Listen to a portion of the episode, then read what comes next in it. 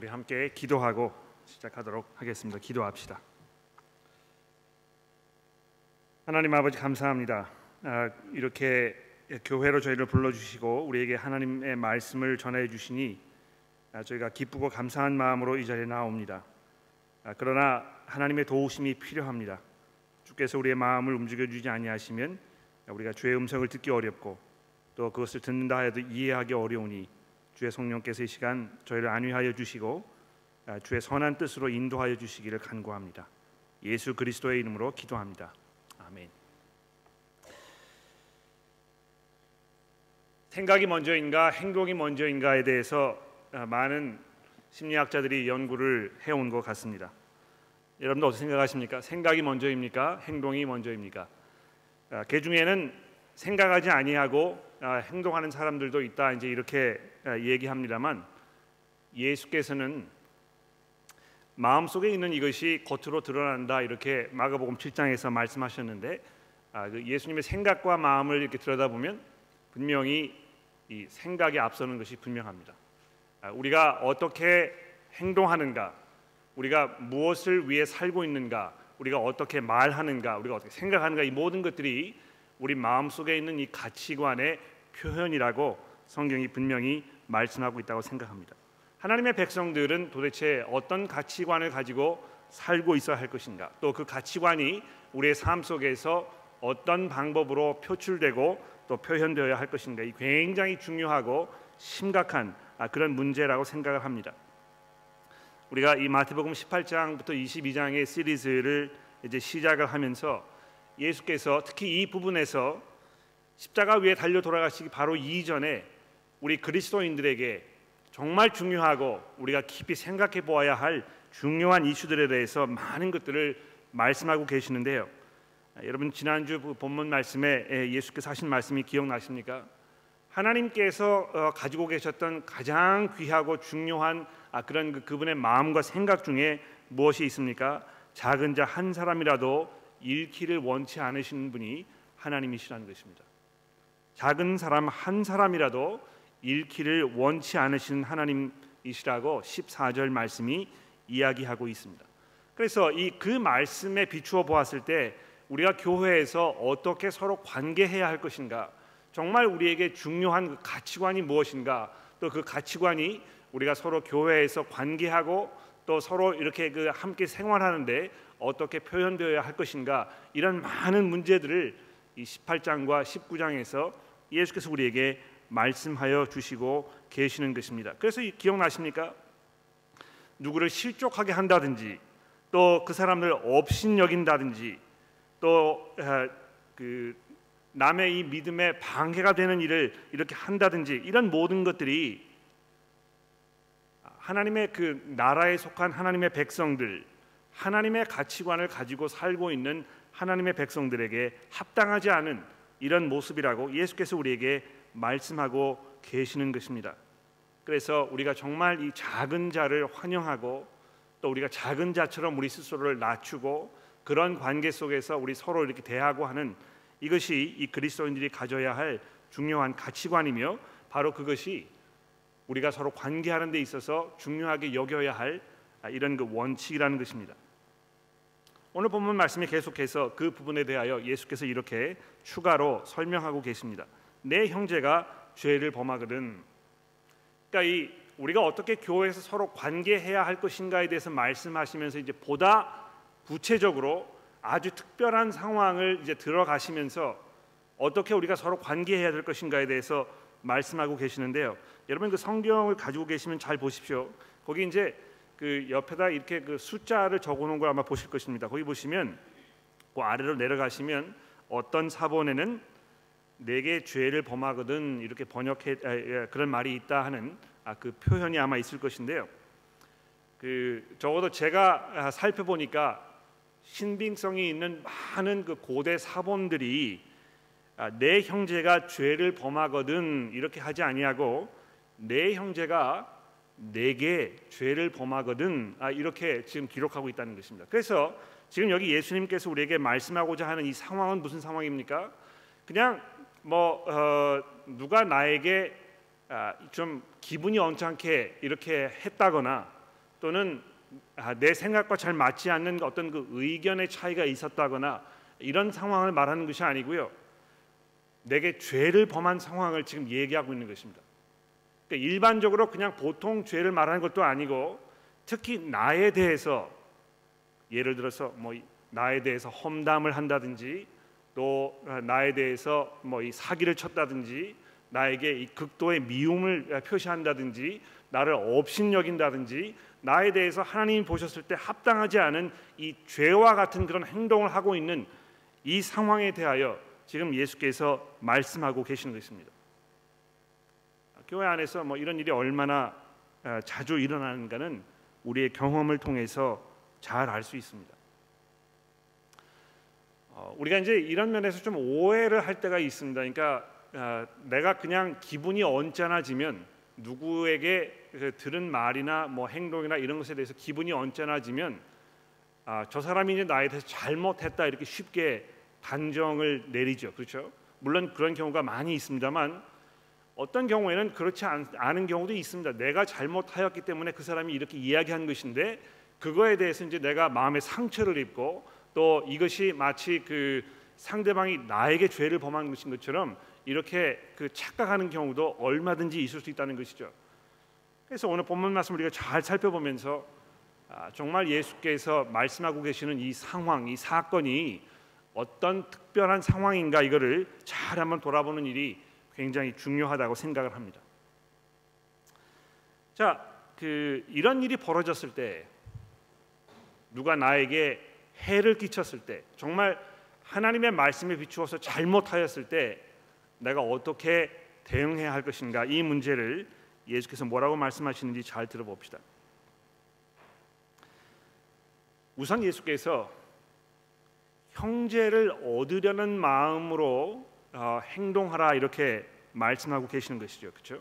내가 뭐를 하든지 간에 내가 취하는 이 행동의 가장 기본적인 이 전제는 나의 행동을 통하여 이 형제를 얻으려는 즉 이 형제가 회개하고 구원에 이르고 경건하게 살고 그래서 이 그리스도의 부름에 합당한 모습으로 살게 하는 이것이 나의 이 기본적인 접근 방법이어야 한다는 것입니다.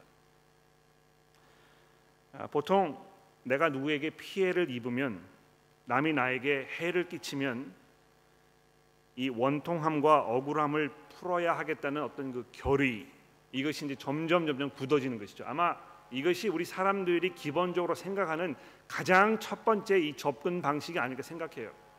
그래서 이것이 나로 하여금 분노를 느끼게 하고 나에게 이 그 억울함을 느끼게 하고 깊은 피해 의식을 가지게 하고 그래서 그것으로 하여금 상대방을 향한 깊은 믿음과 원망의 마음이 생기게 되고 이렇게 된다는 것입니다. 그러나 이 형제 자매의 영적인 삶에 대한 그 염려 이것이 우리 마음 가운데 있어지도록 여러분과 제가 하나님 앞에 기도해야 할 것입니다. 나의 원통함과 억울함을 항소하고 그래서 이걸 해결받으려고 하는 것이 우리 인간들의 기본적인 이 성향이고 이 본능입니다만 우리가 이것을 넘어서서 그것이 중요한 것이 아니고 내 형제 자매의 이 영적인 삶이 얼마나 중요한 것인가. 작은 자 한 사람이라도 잃지 않기를 원하시는 그 하나님의 마음을 우리가 가질 수 있도록 하나님 앞에 우리가 기도하고 그러한 마음으로 이 문제를 접근하는 일이 얼마나 중요한 것인가. 이것을 아무리 강조해도 충분하지 않다고 생각하는 것입니다. 자, 그런 마음을 전제로 해서 우리가 뭘 해야 되겠습니까? 첫 번째로 예수께서 이렇게 말씀하시죠. 형제를 얻으려는 마음으로 우선적으로 잘못을 저지른 그 사람을 만나라는 것입니다. 그렇죠? 아, 일반적인 사람들의 선택은 무엇입니까? 이런 일이 벌어지게 되면 이제 몇 가지 그 보편적인 어떤 그 대응 방식이 있는데요. 아마 그냥 마음속에 담아두고 그냥 나 혼자 몸살을 앓고 그냥 뭐 내가 그냥 지나가지 아마 이런 분들이 좀 있을 것 같아요. 굉장히 소심하고 또 어떤 그 갈등을 별로 즐겨하지 아니하고 그냥 내가 내가 그냥 뭐 내 내 쪽으로 소화하게 되겠다 이렇게 생각하시는 분들이 있는 것입니다. 또 어떤 분들은 그냥 모른 채 하고 없었던 일로 그냥 대수롭지 않게 지나치는 것입니다.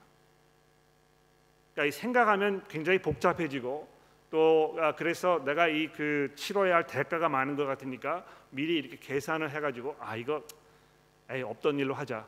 내가 그냥 뭐 모른 채 하지 이렇게 지나가 버리는 것입니다. 아마 가장 보편적인 방법은 이 세 번째가 아닐까 하는데요. 이 세 번째는 무엇입니까? 제 3자를 찾아가서 하소연을 하는데 하소연을 하면서 거기로 그치는 것이 아니고 이것이 험담과 소문을 퍼뜨리는 이런 그 상황으로 전개되는 것입니다.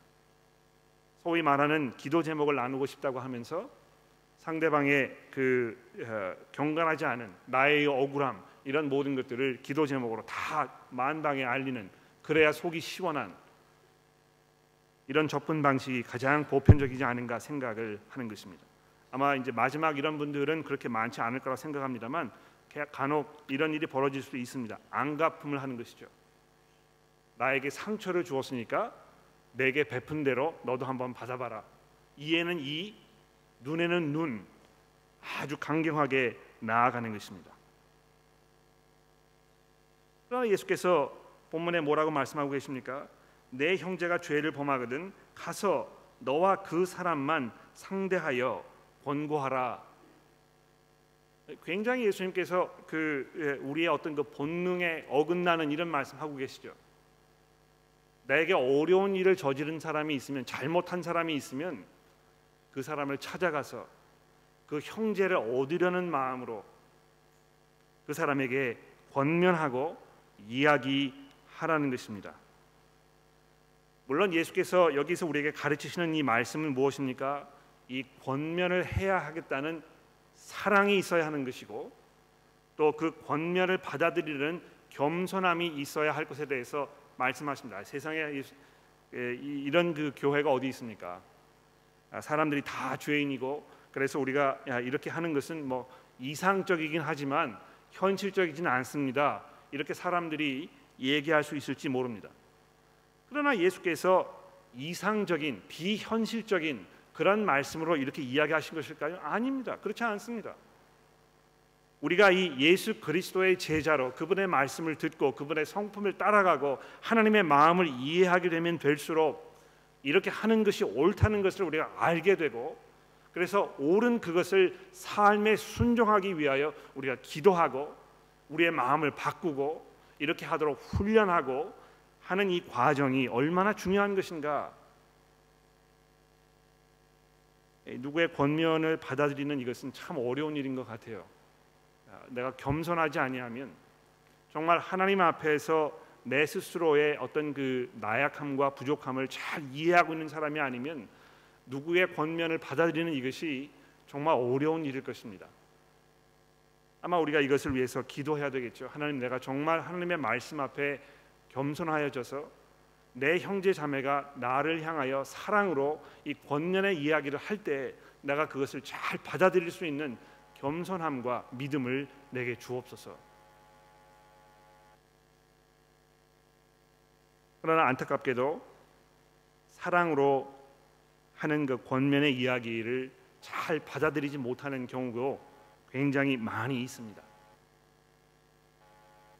그럴 때 어떻게 하라고 예, 예수님 말씀하십니까? 두 번째 단계로 만일 그 이야기를 듣지 않거든 두세 사람을 데리고 가서 두세 증인으로 증인의 입으로 아, 말마다 확증하게 하라. 그러니까 이 두 번째 단계도 역시 이 형제를 얻으려는 마음으로 어, 하는 것이 중요하다는 것입니다. 그렇죠? 아, 어떤 그 어, 진실을 가리기 위해서 증인을 불러오는 것이 맞습니다만 이 증인들이 해야 할 그 일이 무엇입니까?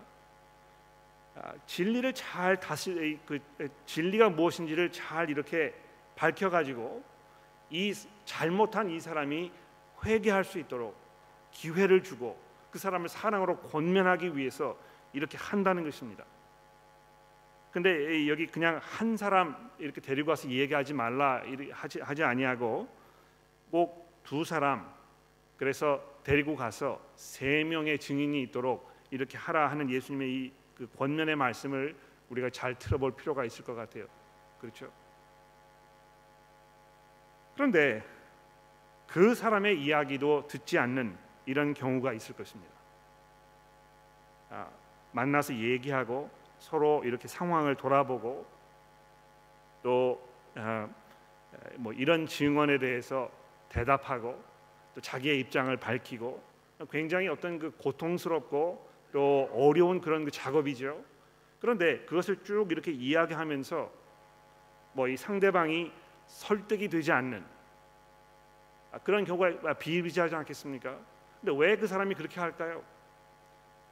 아, 뭐 가장 안타까운 상황은 마음이 강팍하기 때문에 자기의 잘못을 인정하지 않으려는 마음이 있기 때문에 그러니까 자기가 잘못한 것을 아는데도 불구하고 그렇게 하지 않는 사람도 있을 수 있을 것 같아요. 굉장히 최악의 상황이죠. 그러나 아, 그렇게 하지 않는 또 다른 이유가 있을 수 있습니다. 무엇입니까? 자기가 정말 잘못하지 않았다고 생각하기 때문에 그럴 수 있습니다. 두 세 사람이 이렇게 그것을 지적해 주어도 아, 그것을 받아들이지 않거나 받아들이지 못하는 경우도 있다는 것입니다. 그러니까 이 충분한 뭐 증거가 없기 때문에 또는 그 증거하는 사람들의 이야기가 설득력이 없기 때문에 이 받아들이기 어려운 경우도 얼마든지 있을 수 있거든요. 그런데 이제 그런 상황이 되게 되면 이제 말다툼이 벌어지는 것이죠, 그렇죠?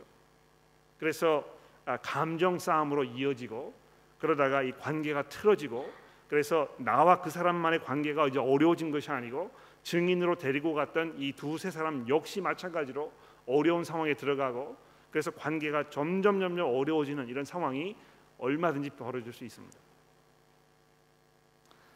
그러나 누구의 도움을 받으시 그 요청 받으셔서 증인으로 가서 누구를 권면하는 자리에 계시는 아, 그런 상황이 벌어진다면 여러분 마음속에 내가 정말 아, 이 형제를 얻으려는 내가 이 사람을 정죄하고 내가 이 사람의 그, 그 거짓을 내가 밝히고 이렇게 해서 면박을 주고 챙피를 하게 하고 그 사람으로 하여금 대가를 치르도록 하게 하는 어떤 그 아, 정의에 불붙은 그런 마음으로만 가면 아마 문제를 해결하기 어려울 것입니다.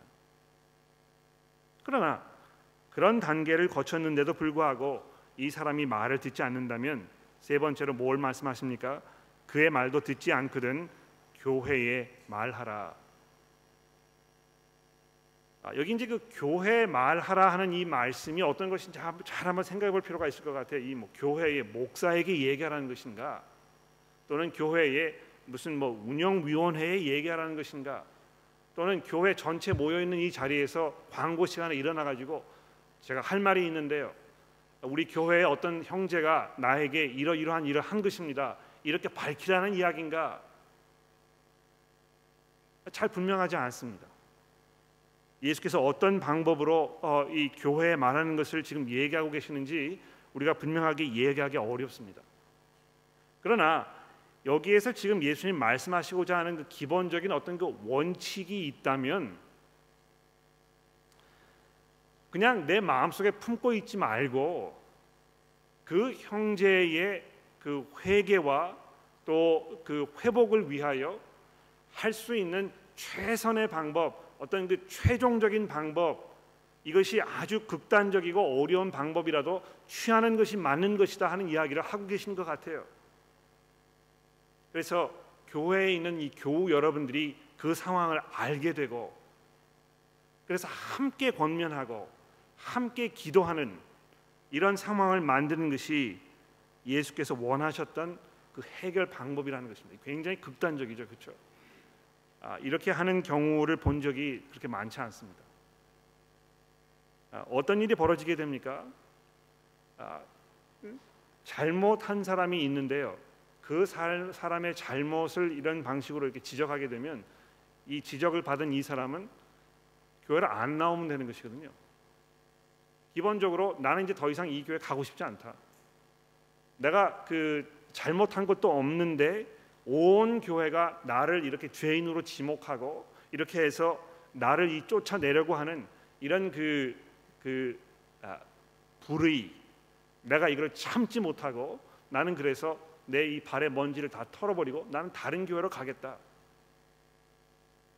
이런 것이 어, 교회 안에 굉장히 비일비재하다는 것을 제가 알고 있습니다. 그러니까 예전에는요 교회를 옮기는 일이 쉽지 않았거든요. 그렇죠? 왜 그랬습니까? 거기 교회가 하나밖에 없기 때문에.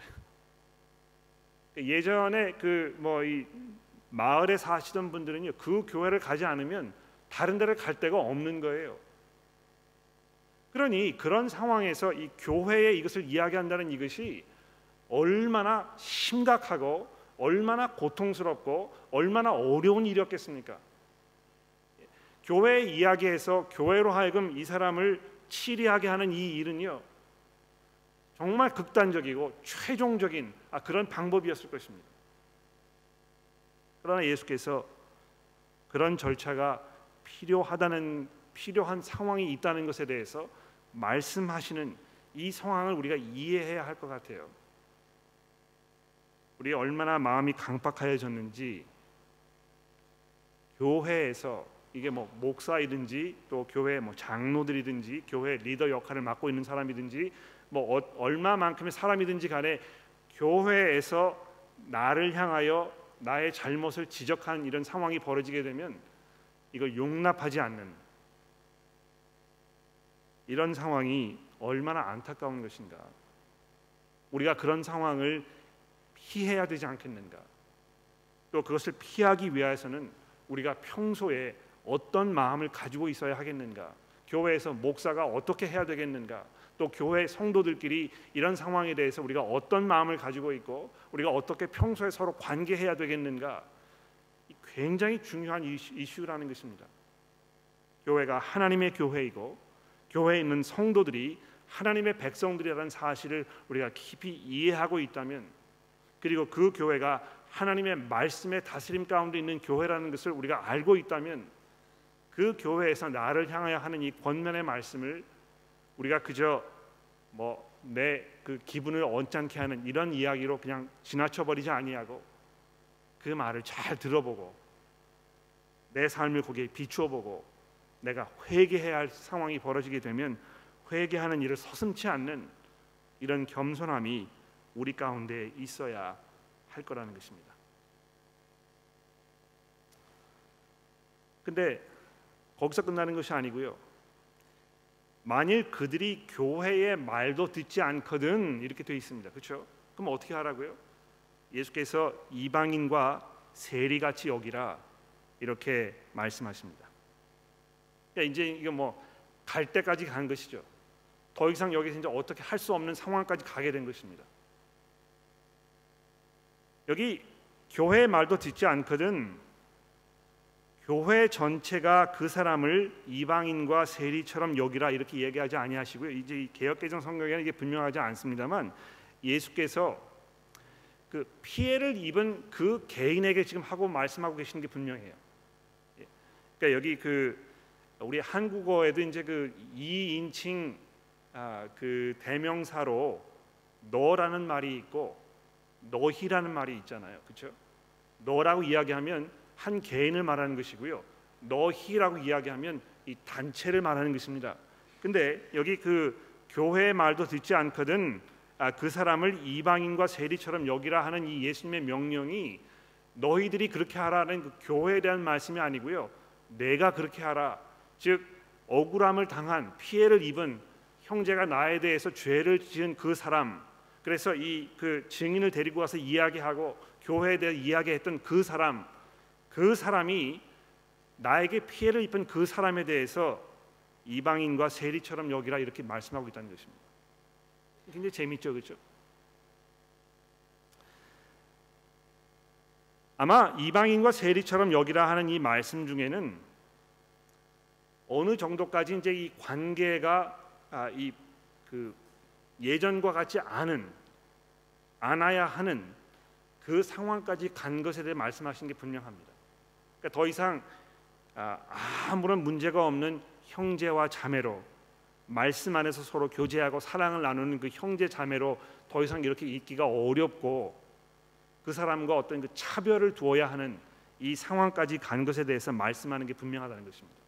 그러니까 내 권면을 받아들이지 아니하고 또 나와 함께 같이 생각을 해서 아, 나와 동의한 형제 자매들의 권면도 받지 아니하고 또 교회 전체의 권면도 듣지 않으려는 이 강박한 마음을 가지고 있는 이 사람에 대해서는 우리가 어떻게 해야 되겠습니까? 더 이상 형제 자매로 이렇게 인정하고 받아들이기 어렵다는 것입니다. 제가 예전에는요 그 아, 이방인과 세리와 같이 여기라 하는 이 말을 아, 거의 교회에서 그 출교시키는 예? 더 이상 교인으로 생각하지 않는 그래서 완전한 단절을 선언하는 이런 것으로 제가 이해하고 있었습니다. 물론 뭐 이 그 그런 상황까지 갔던 적이 거의 없습니다만 아마 이 예수님께서 아, 그런 그 극단적인 상황을 말씀하시는 것이다. 그러니까 이 이방인과 세리 같은 사람이면 그 당시 어떤 사람이었겠습니까? 아, 이뭐 모든 사람들의 이 손가락질을 받는 그 어디에도 낄수 없는 아, 그런 그 회복이 불가능한 아, 이런 사람을 그러니까 이야기하는 그런 그 표현이 아니었겠습니까? 그래서 아마 그런 걸 좀 예수님 말씀하고 계시는 것일 것이다 이렇게 생각하고 있었는데요.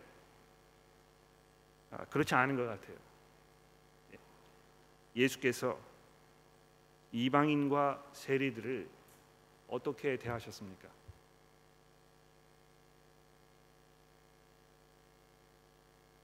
물론 이방인과 세리로 사는 것이 괜찮다고 그래서 하나님의 백성들과 너희가 아무런 차이가 없다고 그냥 이방인으로 살고 세리로 살고 이렇게 해도 괜찮다고 말씀하지 않으셨습니다.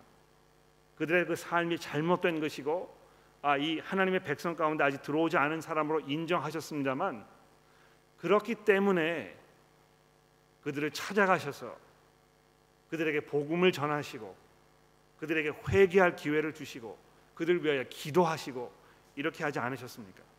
그렇죠? 그러니까 나의 권면도 듣지 않고 증인들의 권면도 듣지 아니하고 교회의 권면도 듣지 않으려는 이 사람이 있을 경우에 관계가 분명히 예전 같지 않은 이런 어려운 상황에 들어갔지만 그래서 내가 그 사람을 형제로 더 이상 생각할 수 없고 어떤 그 관계 어떤 단절이 선언된 것이 분명하지만 그 사람을 위해서 기도하는 것입니다. 복음이 그 사람의 마음 가운데 들어가서 회개하고 하나님께 돌아설 수 있도록 우리가 기도하는 일을 쉬지 않는 것입니다.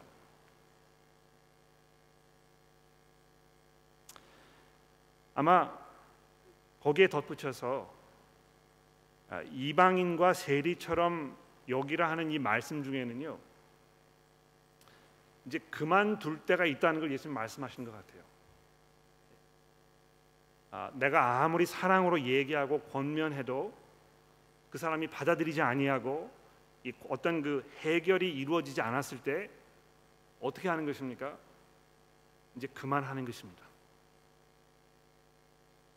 아, 이게 좀 어려운 것 같아요, 그렇죠?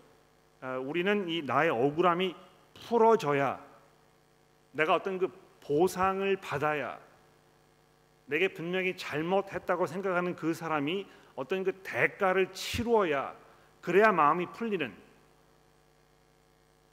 이런 마음을 우리가 가지고 있습니다만 제 목회 경험으로 보면 또 우리 인간 삶의 이 현실을 보게 되면 우리의 제한된 그, 아, 그 능력으로 우리의 어떤 그 스스로의 죄악성으로 이 해결을 보지 못하는 경우가 상당히 많습니다. 왜 해결을 보지 못합니까? 상대방이 받아들이지 않으려고 하기 때문에 또는 내가 오해하고 있기 때문에 어디엔가 이, 이, 그 대화의 어떤 그, 그, 그, 진행이 되지 않기 때문에 뭐 여러 가지 이유로 인해서 해결되기 어려운 경우가 종종 있는데요.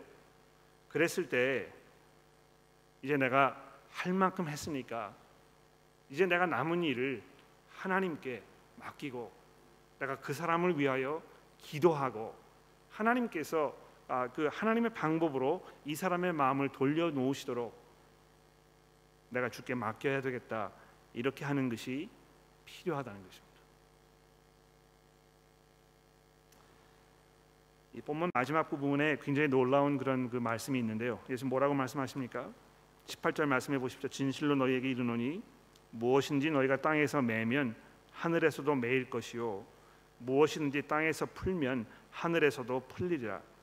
진실로 내가 너희에게 이르노니 너희 중에 두 사람이 땅에서 합심하여 무엇이든지 구하면 하늘에 계신 내 아버지께서 그들을 위하여 이루게 하시리라. 두 세 사람이 내 이름으로 모인 곳에는 나도 그들 중에 있느니라. 그러니까 이 성도들이요 복음으로 죄인을 찾아가서 그에게 복음으로 죄를 이, 이, 말, 지적해주고 회개를 권면하고 이렇게 하는 그 과정을 통하여 하나님의 그 심판이 하나님의 용서가 그 사람에게 베풀어진다는 것입니다. 그러니까 여러분과 제가요 그리스도인으로서 이 복음을 가지고 있는 사람으로서 내 형제 자매에게 어떻게 대하는가, 내가 무슨 말을 하는가 이것이 하나님의 그 뜻과 계획이 그 사람의 삶 가운데 이루어지는 이 통로가 된다는 것입니다. 이 얼마나 놀라운 아, 그런 그이 아, 그리스도인들의 그 역할이고 이 공동체가 가지고 있는 이 위험입니까? 그러니까 이 두 가지가 있겠죠. 그러니까 누구를 권면해야 할 이런 상황이 벌어졌을 때 이것이 얼마나 엄숙한 일이고 이것이 얼마나 필요한 일이고 이것이 얼마나 하나님의 영광을 드러내는 일인가 이거 우리가 깊이 이해하고 그래서 정말 겸손한 마음으로 사랑으로 내가 그 사람을 찾아가서 그 사람을 권면하고 그리하여 이 형제를 얻으려고 하는 이것이 우리에게 필요한 것이고요. 두 번째로 반면에 교회에 있는 형제 자매가 나를 찾아와서 나에게 권면할 때 나의 잘못을 지적하여 주었을 때 이것을 그저 아 뭐 그 굉장히 기분 언짢게 이렇게 대하지 아니하고 내가 그것을 잘 들어보고 이것이 이 교회를 통해서 성도들을 통해서 내게 주시는 하나님의 말씀이 아닌가 잘 한번 생각해 보고 거기에 합당하게 내가 이 믿음과 회개로 돌아서는 바로 그것을 통해서 이 하늘의 것이 매이고 풀리는 이런 놀라운 일이 우리 교회 가운데 있어야 한다는 것입니다. 아, 성도 여러분, 우리가 이렇게 하기 위하여 믿음이 필요합니다. 그렇죠? 아, 우리 그저 인간의 힘으로 어, 이렇게 하기 굉장히 어려울 것입니다. 우리의 본능에만 의지한다면, 우리의 그 예전의 습성으로만 따라간다면, 아마 예수께서 우리에게 가르쳐 주신 이 말씀대로 순종하는 것이 정말 어려울 것입니다. 그러나 교회라는 것은 어떤 것입니까? 예수 그리스도께서 구주이심을 나의 주인이심을 그분께서 나를 다스리는 분이심을 우리가 함께 고백하는 그러한 곳 아닙니까? 그렇다면 우리 가운데 이 갈등이 생겼을 때 정말 우리가 예수 그리스도께서 우리에게 가르쳐 주시는 이 방식대로 방법대로 접근해야 하는 이것이 맞는 것입니다. 우리가 그렇게 할 수 있도록 우리가 이런 마음을 가질 수 있도록 우리 모두 함께 기도하도록 합시다.